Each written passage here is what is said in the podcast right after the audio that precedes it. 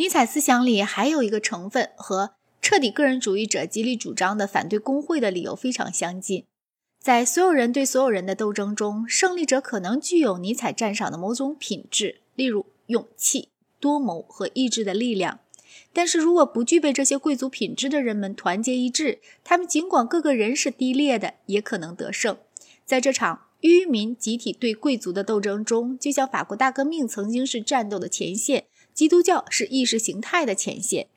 因此我们应该反对个体软弱者之间的一切联合，唯恐他们的集合力量会压倒个体强者的集合力量。另一方面，我们应当促进人口当中强韧而雄健的分子之间的联合。创始这种联合的第一个步骤就是宣扬尼采哲学。可见，要保留伦理学和政治学的区别不是一件容易事。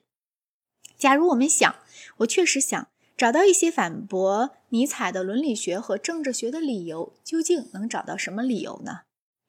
有一些有力的实际理由，说明如果打算达到他讲的目标，实际上会达到完全不同的情况。门阀式的贵族现在已经声名扫地，唯一行得通的贵族社会形式就是像法西斯党或纳粹党那样的组织，那样的组织激起人们的反对，在战争中可能是要被打败的。但是他假如没有被打败，不久以后必定会成为一个十足的警察国家。国家里的统治者们生活在暗杀的恐怖中，英雄人物都进了集中营。在这种社会里，信义廉耻被告密破坏一光，自封的超人贵族阶级退化成一个战战兢兢的懦夫的集团。